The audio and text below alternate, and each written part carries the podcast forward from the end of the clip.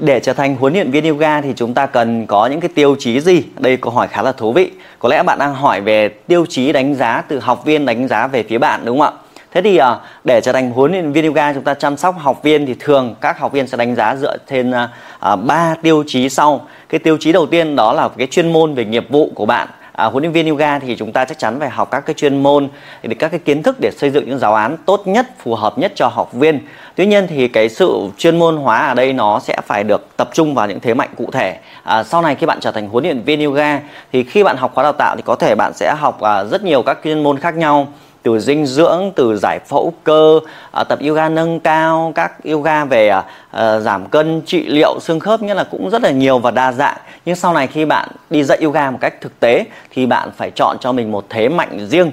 Vì các học viên bây giờ ví dụ họ đang bị à, đau cổ vai gáy họ sẽ đi tìm một huấn luyện viên yoga chuyên à, về trị liệu cơ xương khớp hay là họ muốn giảm cân tăng cân thì họ sẽ muốn mong muốn tập trung đi tìm một huấn luyện viên mà người đấy có một cái chuyên môn rất là tốt chuyên về à, tăng cân giảm cân. Chính vì vậy thì à, hay là họ muốn tìm họ đang là mẹ bầu chẳng hạn họ muốn tìm một giáo viên yoga bầu thì họ sẽ đi tìm giáo viên yoga bầu. Do vậy thì cái quá trình mà bạn à, muốn khẳng định cho bản thân của mình muốn có nhiều học viên hơn thì bạn định vị mình là một chuyên gia cụ thể. Tại vì trong yoga thì nói là giáo viên yoga thì rất là rộng lớn nhưng mà có rất nhiều giáo viên yoga được chuyên môn hóa. Do vậy thì à, à, tiêu chí lớn đó là tập trung vào một thế mạnh. Giống như cái ba chẳng hạn mình cũng là huấn luyện viên yoga nhưng mình thiên hướng mạnh nhất đó là về yoga, về trị liệu. Đó là với việc chăm sóc học viên. Thứ hai là về đào tạo cho các huấn luyện viên yoga, chuyên về đào tạo cho các huấn luyện viên yoga. Thì à, cái quá trình này mình sẽ có nhiều thời gian hơn để tập trung học để phục vụ cho một nhóm học viên,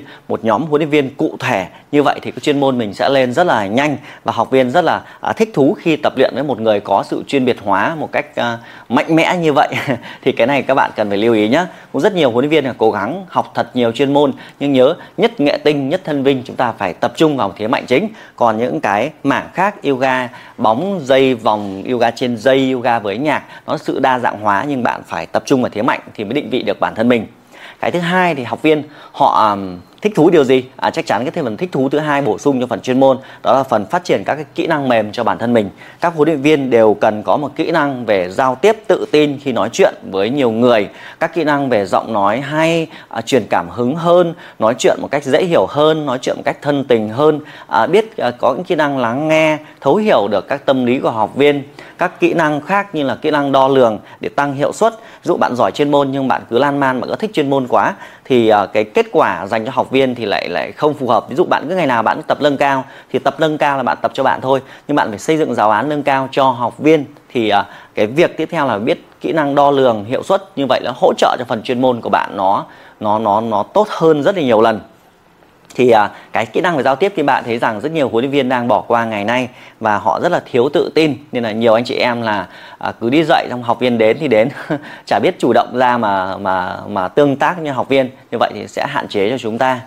Cái phần thứ ba nữa đó là phần liên quan đến sự chăm sóc cho học viên. Rất nhiều người đang nhầm lẫn trong cái việc là học viên đến lớp thì mình chỉnh sửa động tác cho họ mình mình nhắc nhở họ trên lớp thì đấy là chăm sóc. Nhưng sự chăm sóc đây bao gồm cả trước, trong và sau. Trước khi họ đến lớp thì có những hoạt động chăm sóc, nhắc nhở như thế nào. Trong quá trình họ tập trên lớp thì làm sao và khi họ về nhà. Ví dụ rất nhiều anh chị đang rất là giỏi thành công trong lĩnh vực liên quan đến về giảm cân. Thế thì học viên đến lớp thì uh, tập luyện như vậy. Nhưng mà khi về nhà thì anh chị cũng gửi các cái thực đơn để học viên họ có thể ăn uống hay là có những cái kế hoạch nhắc nhở sáng nhắc như nào chiều nhắc như làm sao. Họ có những cách bằng tin nhắn bằng ờ, zoom bằng những video hoặc là bằng rất nhiều cách để có thể là à, tương tác với học viên liên tục.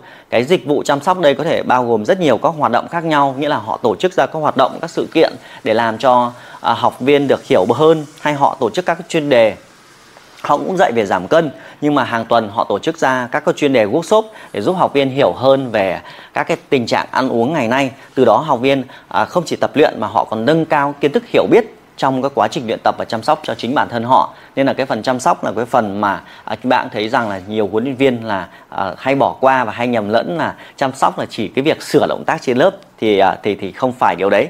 Thì đấy là ba tiêu chí cơ bản nhất mà một người học viên họ sẽ đánh giá một huấn luyện viên. Nhưng quan trọng nhất, ở phía bạn thì nhiều bạn hay hỏi tiêu chí thì thành công. Thì à, cái phần nội tại ở phía mình mới là một phần vô cùng quan trọng. Vậy thì để trở thành một huấn luyện viên ga thực sự thì trong phần nội tại ở chính bản thân mình thì đầu tiên đó là bạn phải làm con người cho chính, bạn phải là huấn luyện viên cho chính bạn đã nghĩa là bạn phải xác định rõ mục tiêu. Khi bạn trở thành huấn luyện viên thì bạn sẽ à, đạt mục tiêu gì? Ví dụ khi ba mục tiêu ban đầu đó là cái công việc này giúp mình có một cái thu nhập thế thì mình tập trung là à mình làm tốt thì mình có thu nhập. Rất là rõ ràng. Nhưng một số anh chị khi học huấn luyện viên theo kiểu là uh, học cho có nhỡ đâu dạy được nhỡ đâu dạy được hoặc là để giữ chữ sau này dạy cũng được thì cái mục tiêu nó hơi yếu. Và yếu như vậy thì chúng ta học nó kết quả nó sẽ không được tốt cho lắm thế thì ở, ở phía bản thân mình cũng hiểu rằng khi mình bước sang lĩnh vực mới mình sẽ cần một cái thời gian để luyện tập để nạp thêm kiến thức mới. Vậy thì khi mình học các là khóa đào tạo huấn viên thì mình học ở trên lớp nhưng mình phải tự đào sâu kiến thức ở nhiều mảng khác nhau. À, mình có thể đọc sách mình có thể tra google à, liên tục cập nhật hàng ngày để nâng cao bổ sung kiến thức của mình. Nên là khi mình học mình xác định học cho mình à, chứ không phải là cứ thầy dạy gì thì biết cái đấy. Mình phải chủ động đào sâu thêm kiến thức khác nhau đúng không ạ? Và cái thứ ba nữa là mình cũng phải luyện tập các kỹ năng mềm. Rất nhiều người rất là yếu nói chuyện trước ống kính này là run cầm cập hay là giọng mình nó chưa được khỏe chưa được tốt thì mình phải luyện giọng thêm luyện tập hàng ngày. Tập tác mình chưa đúng thì mình cũng phải uh, thực hành tập luyện hàng ngày. Mình có thể đi xin trợ giảng để có thêm kinh nghiệm mình hoặc là uh, giống như cái ba đào tạo thì hay sử dụng video để các bạn thực hành trên video. Mà bạn thấy rằng với khoảng tầm uh, hàng mấy nghìn video mà cái ba đăng tải trên các nền tảng uh, mạng xã hội thì điều ấy giúp cho mình tự tin hơn rất là nhiều. Kiến thức nó được lặp đi lặp lại, mình nói đi nói lại, thành ra mình à, mình thuộc hơn rất nhiều lần. Như vậy thì à, cái điều mà luyện tập các kỹ năng mềm là vô cùng quan trọng. Và thêm cái kỹ năng mềm đây là xây dựng một quan hệ nữa thế thì rất nhiều bạn rất là khó thành công trong lĩnh vực này vì chúng ta ít mối quan hệ ít bạn bè ít nhiều ờ, rất là ngại gặp người lạ. Nên thành ra chúng ta không thể có thêm học viên được. Nhưng mà việc mà à, ví dụ như bạn đăng cái video hoặc là comment kết bạn hàng ngày ở trên các mạng xã hội hoặc là tham gia các sự kiện liên tục thì điều ấy là mở rộng mối quan hệ của mình ra. Mình biết nhiều người nhiều người biết đến mình hơn thì mình cũng có cơ hội công việc nó tốt hơn. Ví dụ bây giờ mình à, trên à, TikTok thì à, cũng có hàng chục nghìn hàng trăm nghìn người theo dõi hoặc là trên YouTube Facebook gì chẳng hạn với hàng chục, hàng trăm nghìn người theo dõi như vậy thì giúp Kim Ba có được học viên ở khắp mọi nơi trên thế giới. Thì đi kèm với cái điều đấy chính là việc là à, huấn luyện viên yoga ngày nay chúng ta phải chủ động xây dựng thương hiệu cá nhân của mình. À, đặc biệt trên internet bây giờ là phải xây dựng thương hiệu trên internet.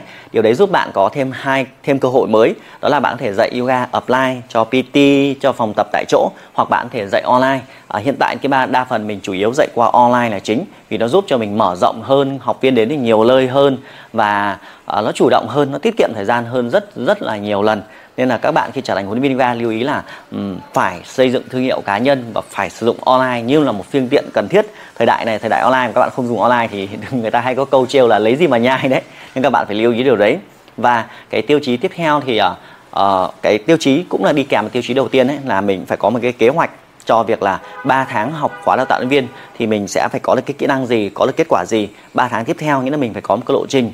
Thường thì trong khóa đào tạo ít có điều đấy còn bản thân Kim Ba thì hiện tại mình đang cố vấn định hướng cho rất nhiều các huấn luyện viên.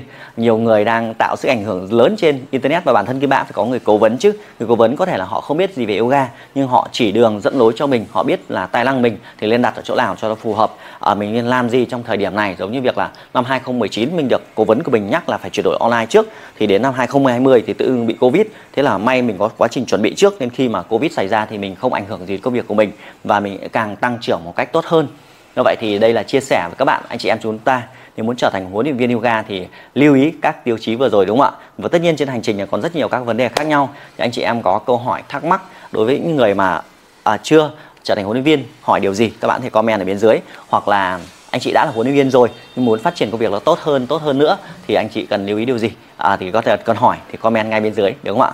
Và hẹn gặp lại anh chị em chúng ta trong những video chia sẻ tiếp theo. Xin chào.